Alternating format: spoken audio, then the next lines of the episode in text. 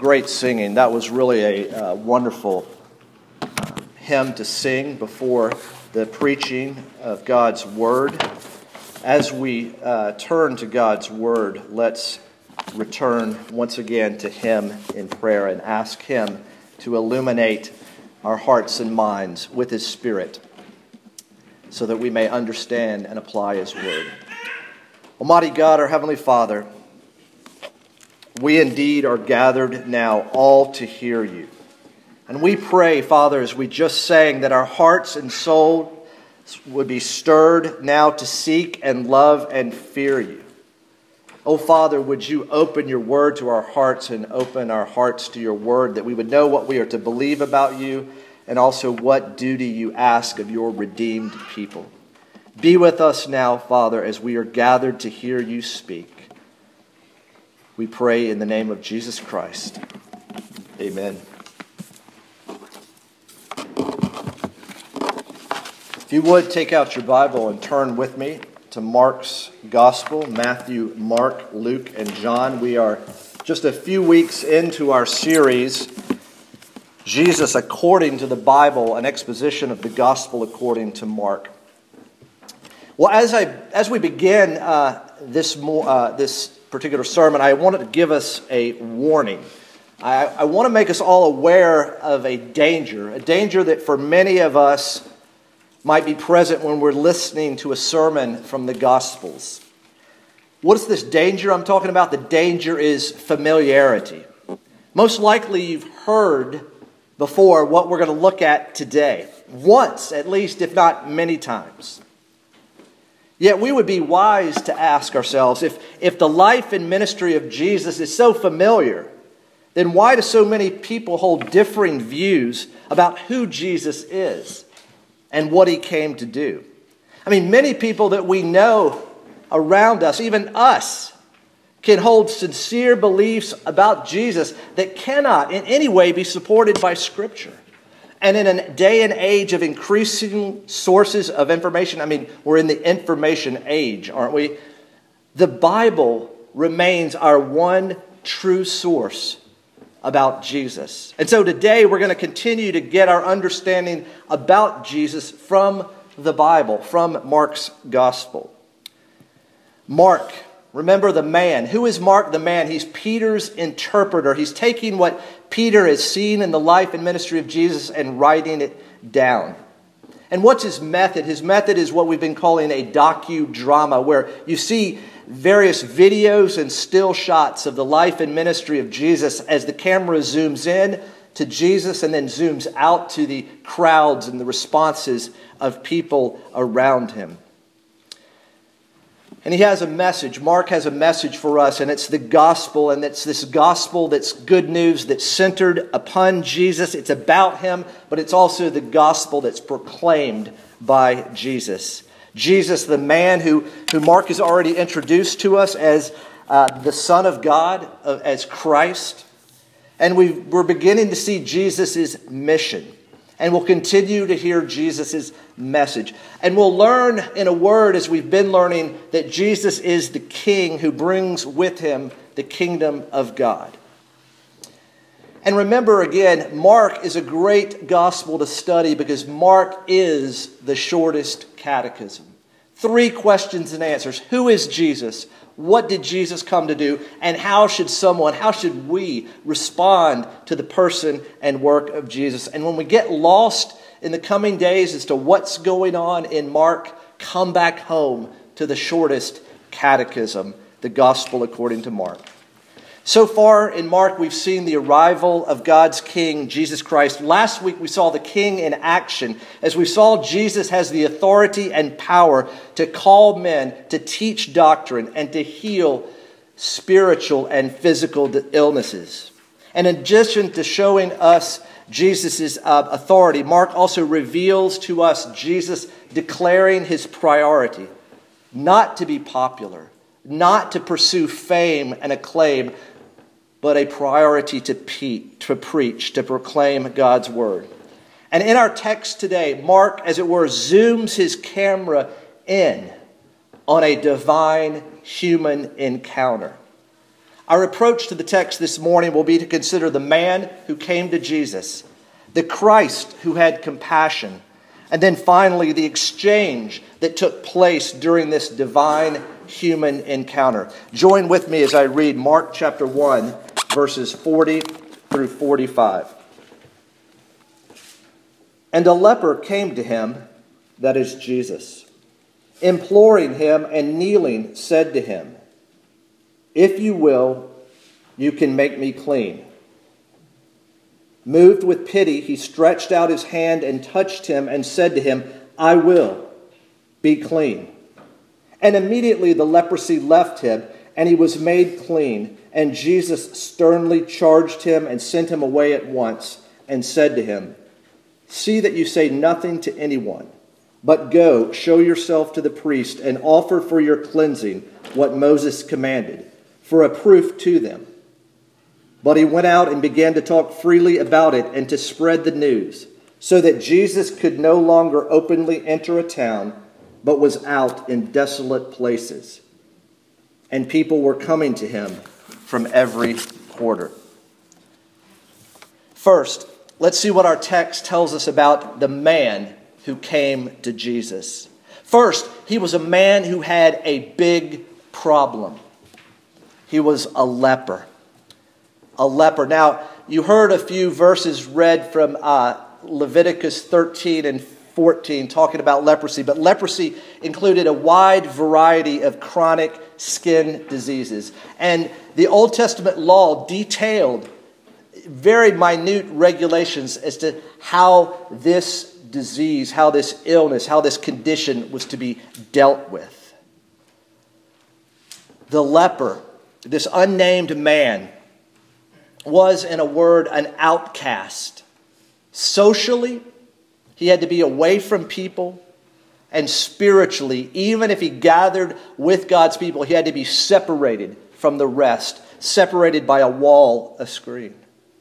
And as you heard read, the leper had to walk around as he approached people with these words unclean, unclean.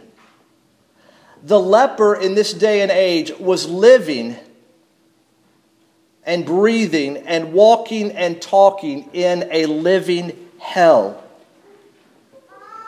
The Jewish historian Josephus writes about a leper that there was no way differing from a corpse. A leper was in no way differing from a corpse. A leper was good as dead, we might say. And the rabbis teaching at that time thought curing a man or a woman of leprosy was about as difficult as raising someone from the dead. Notice again, the leper is an outcast. That's not what he does. That's not what he. Um, that's not his hobby, his vocation. That's who he is. If you're a leper, that is your identity. Now, some of us may feel like outcast, and we may have our feelings hurt every now and then. But this man didn't feel like an outcast, he was an outcast. The only thing that might come close today is uh, how initially people reacted to people with AIDS, or uh, maybe someone who has an infectious disease, uh, someone uh, with Ebola that comes back and they're in quarantine and they're isolated. Again, he was a man who had a big problem. He was a leper. That was his identity. He was miserable, helpless, and hopeless. He was a man in great need. And yet, this man was a man who made a great discovery he discovers that Jesus is in the area. The leper heard of the Lord Jesus Christ, and he heard about him going around healing, as we read in verse 39. And he went out uh, throughout all Galilee, preaching in their synagogues and casting out demons. And we read earlier that um, in addition to healing um, uh, Peter's mother in law, uh, his fame is spreading around because of he's going around healing he heard about Jesus. He heard about Jesus' extraordinary power. And he heard about it the same way you and I hear about it through eyewitnesses. Brothers and sisters, we have the eyewitnesses of Jesus' life and ministry right here. In that sense, we are no different than the leper. We've heard that Jesus is in the area and he's going around healing. And notice he didn't just hear about Jesus, he took action in response. He went to Jesus and he fell to his knees. We read that. And a leper came to him, imploring him, and kneeling, said to him, I mean, picture this. I mean, we talked about Jesus as the king, and in your mind's eye, don't you see that's what's happening? Um, a man is approaching, a commoner is approaching the king, and he's bowing in the presence of the king. If you and I did that to one another, I mean, what a awkward social moment. But notice we read nothing about Jesus saying, "Get up off your knees." We we read of nothing about Jesus saying, um, "Don't do that." No, he kneels at Jesus. He kneels. It's a stunning posture, isn't it? Kneeling before the Lord kneeling before the Lord. He's got a big problem, but he makes a big, great discovery. But we also see that this is a man who was aware and who knows that Jesus, whoever he was, he was absolutely sovereign. This man, this leper, recognizes that Jesus has power to heal. He's heard about him healing others. But he he, he, he doesn't know if Jesus has the desire to heal. He knows that what Jesus will do is Jesus' own choice, not his choice. He knows that Jesus is able. He has no doubt Jesus is able. However, he does not know if he is willing. He has no doubt. He has doubt. What we see before us, congregation, is a picture. It's a picture of fallen man's spiritual condition.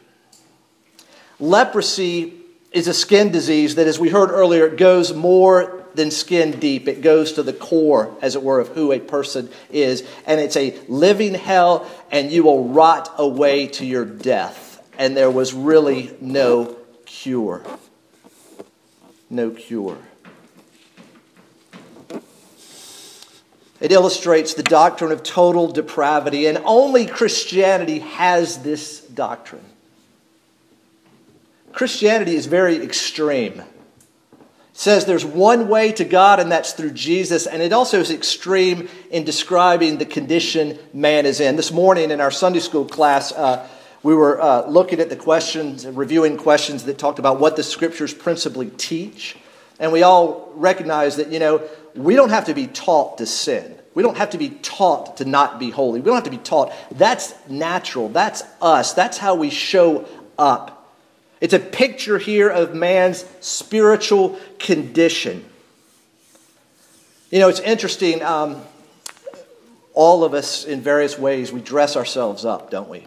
We dress up to cover up. We put makeup on over our whole body so you don't see the flaws. It's a picture before us of man's, fallen man's spiritual condition. You know, again, he goes up to Jesus and says, If you will, you can make me clean. Both faith and doubt are present in that statement. He knows Jesus is able, he doesn't know if Jesus is willing.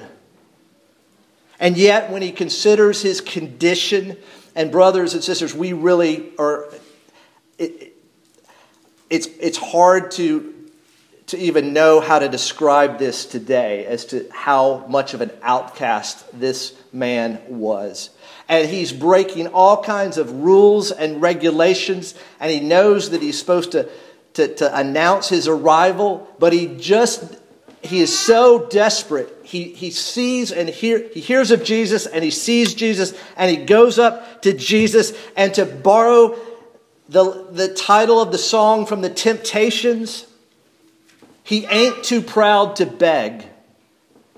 He's begging.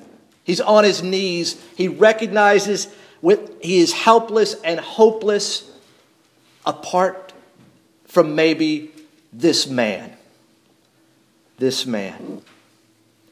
You know, the Gospels, Matthew, Mark, Luke, and John, uh, teach theology not so much directly, although when Jesus gives the Sermon on the Mount and when we look at some of Jesus' extended uh, sayings and discourses, of course, he's teaching. But primarily, the Gospels are teaching indirectly through people. And so we are called, as it were, to enter into the story, to see ourselves in the story. And who are we to identify with in this story? You know, there's two people here in this story, right? The leper and Jesus. Here's a hint it's not Jesus.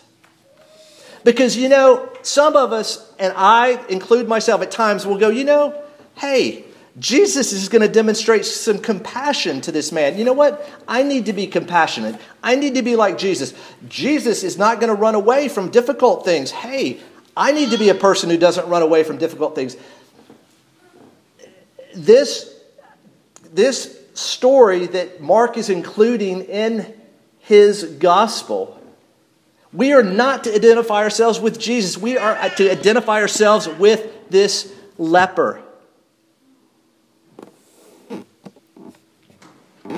His point is not to be like Jesus, it's to realize we are like the leper in more ways than we care to admit to ourselves and to others. Well, let's turn our eyes now away from the man and to Jesus, the Christ, who had compassion. We're going to go from the cry of the desperate to the response of the Savior. Jesus displayed his compassion. Verse 41 moved with pity, he stretched out his hand and touched him and said to him, I will be clean. Notice this sequence. He was moved with pity.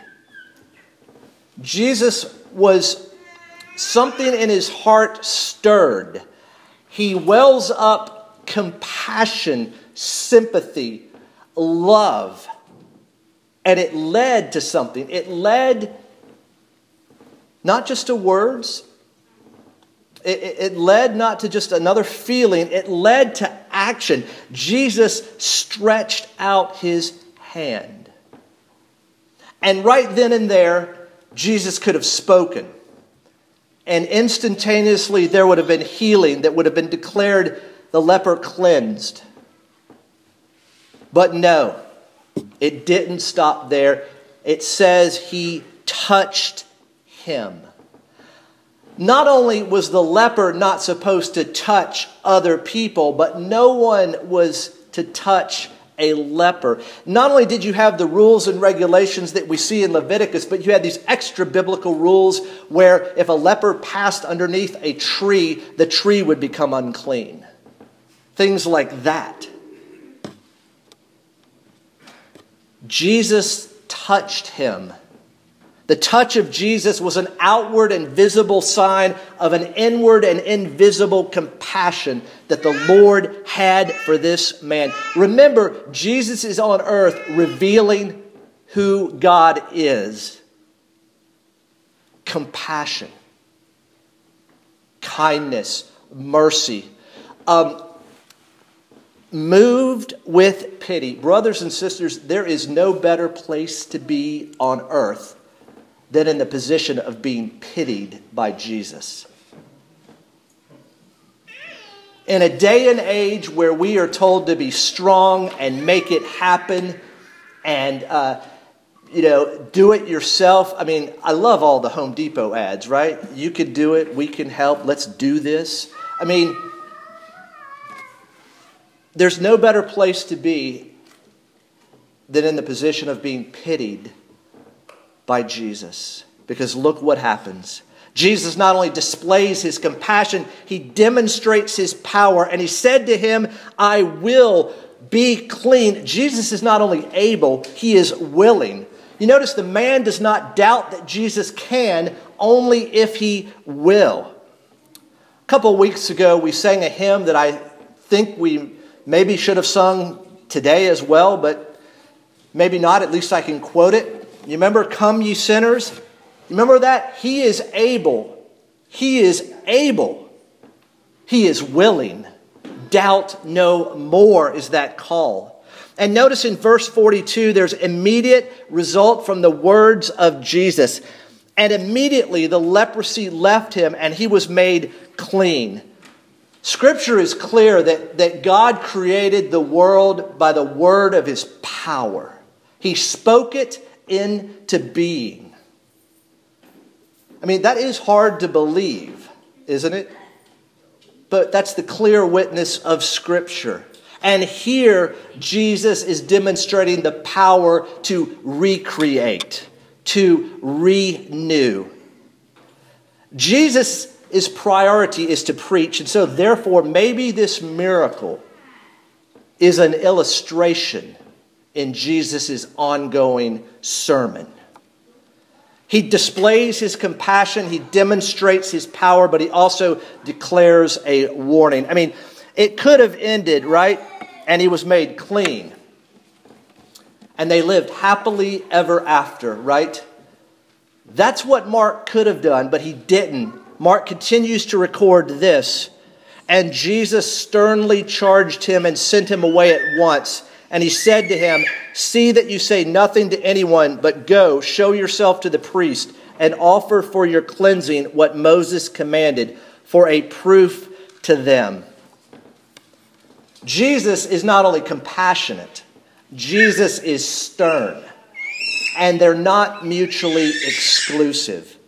I think it's uh, J.I. Packer in his book, um, knowing God has a chapter about the goodness and severity of God. And for many people, that recognition that God is both the, the lamb and also the lion is very helpful to understand the God we know and the God we worship. He says, Don't talk because my time has not yet come. There's not to be a crucifixion before the right time.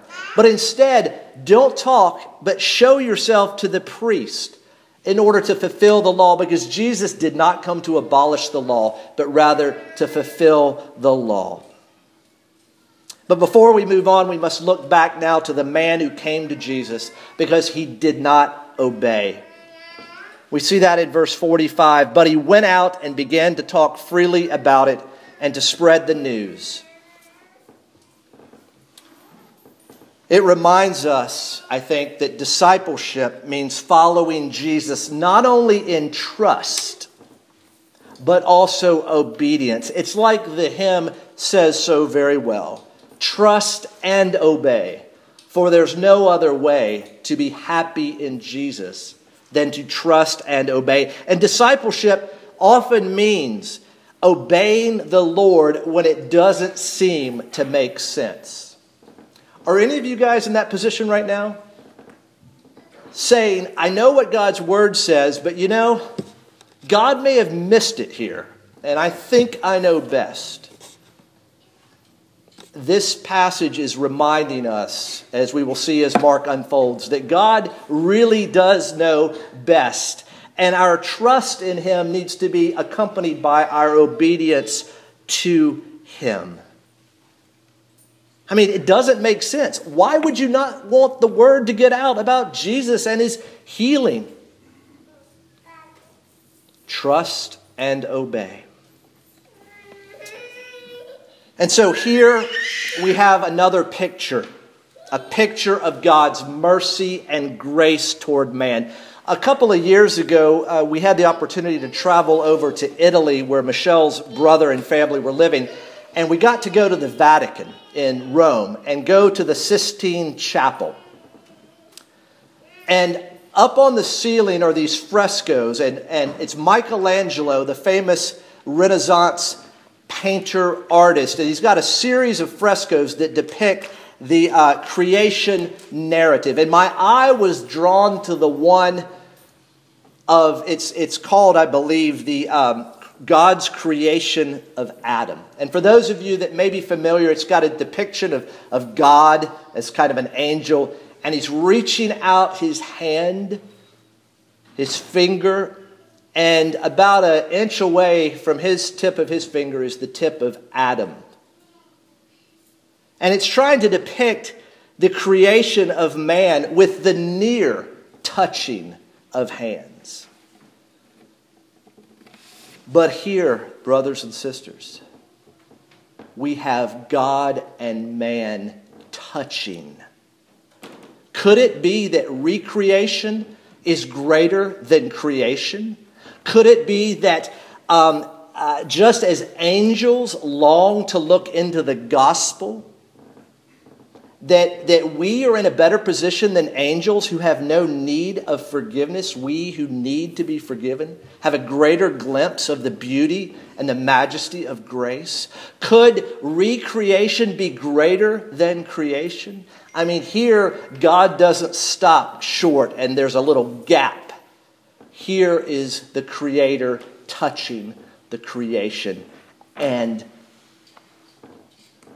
the creation being made well. Well, it's not just this words, these words and the posture of the leper and Jesus that we need to take notice of. No, we also need to observe the exchange that takes place. And one picture of salvation in the Bible is of, of course, the great exchange. We heard that read earlier. 2 Corinthians 5:21 For our sake God made Jesus to be sin who knew no sin, so that in him we might become the righteousness of God. The great exchange. We, Jesus gets our sin and we get Jesus' righteousness. You know, as, as the hymn says, love so amazing, so divine, demands my life, my soul, my all. The exchange, by his wounds you have been healed, we read in 1 Peter Jesus is wounded and yet we are healed. Shouldn't it be the other way around? And yet it's a picture of the great exchange because, brothers and sisters, if you hear anything, hear this. What we see here is Jesus trading places with a leper. Isaiah 53, the portrait of the suffering servant that will come, and that servant is, of course, Jesus. Listen to this. And as you listen to this, picture in your mind the leper, the unnamed leper. He had no form or majesty that we should look at him, and no beauty that we should desire him. Remember, the leper's skin is deteriorating. It's white, it's falling off. He's walking around saying, unclean, unclean. His hair is unkempt. He's wearing baggy clothing.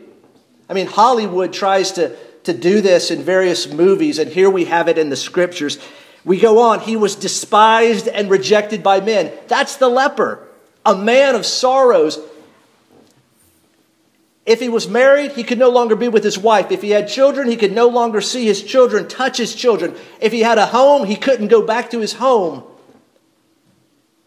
He was acquainted with grief, and as one from whom men hide their faces, he was despised, and we esteemed him not.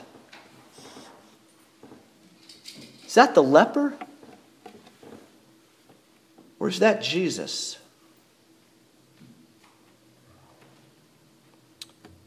Brothers and sisters, for us and for our salvation, Jesus goes outside the camp. The leper had come from isolation and a desolate place outside the city, outside the walls, outside the camp. And as a result of this encounter with the leper, where does Jesus go? He goes to the desolate places, to the lonely places. That lonely place in the garden when his disciples are sleeping as he's praying to his Father, and the ultimate place of being alone, despite being surrounded by two criminals and a mob. There's no more lonely place than Jesus bearing the sins of his people on the cross. The writer to the letter to the Hebrews says that the sacrifice was for sin was to be burned outside the camp. And he goes on to say this So Jesus also suffered outside the gate in order to sanctify the people through his own blood.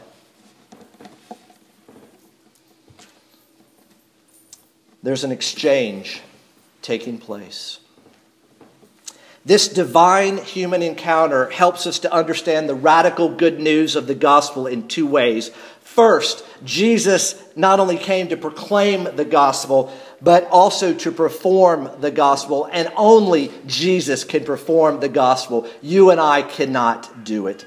We can only proclaim it. Jesus performs it. Here is a shocking, scandalous scene. Jesus touches the untouchable, he loves the unlovable. Jesus not only speaks, he acts here up close and personal.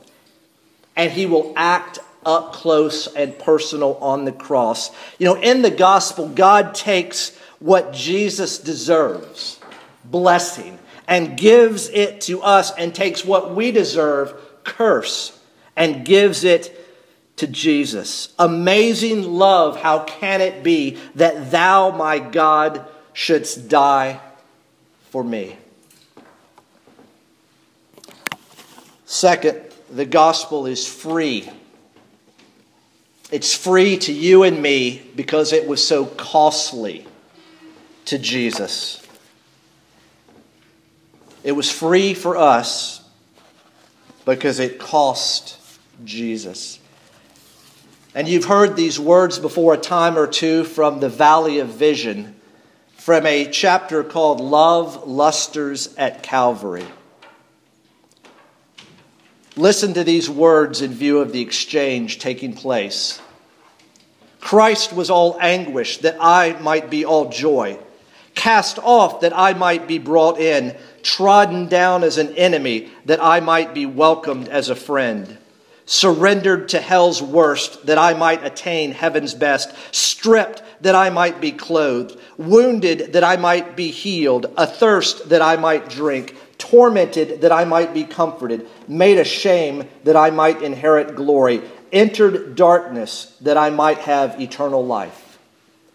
The writer goes on to say, My Savior wept that all tears might be wiped from my eyes, groaned that I might have endless song, endured all pain that I might have unfading health, bore a thorny crown that I might have a glory diadem, bowed his head that I might uplift mine, experienced reproach that I might receive welcome, closed his eyes in death that I might gaze on unclouded brightness, expired that I might forever live. Brothers and sisters, there is no faith and no religion anywhere on earth where the head of that does that for his people. Only Christianity. It's free to us, absolutely free, because it's so costly to him. And finally, one last point to be made. Did you notice what's missing from this text?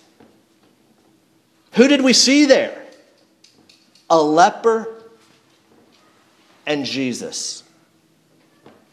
No crowd, no other disciples, just the man and Jesus. And that's what Mark wants us, and indeed the triune author of the inspired, inerrant, and infallible scriptures wants us to see.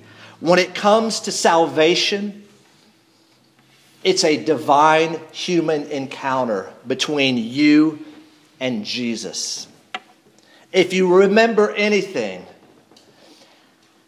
and I don't know the condition of your heart today, but the whatever you're dealing with now, hear these words. Hear these words. If you're struggling with a sin that you feel has got you in its grip and it won't let go, if you're still in the position of not sure that Jesus is who he says he is, hear and remember these words because we see it illustrated before us. Jesus is able. Jesus is able. He is willing. Doubt no more. Amen. Almighty God, our Heavenly Father, we thank you for preserving for your people this, this uh, short movie recorded in Scripture of the encounter between the leper and Jesus. And Father, we thank you that it's there for us. Oh Lord, may these words that we have heard and thought about, may they find a home in our lives today and all our days. Father, may we not only recognize the condition that we are in before Jesus touches us, but may we also, um, uh, with, with joy, uh, rejoice at the condition we find ourselves in after the touch of Jesus. And oh, Father, we exclaim as others have exclaimed, we believe, help our unbelief. And so, Father, would you meet your people today through your word and by your Spirit? Father, would you have pity on us today, your people, for we pray in Christ's name. Amen.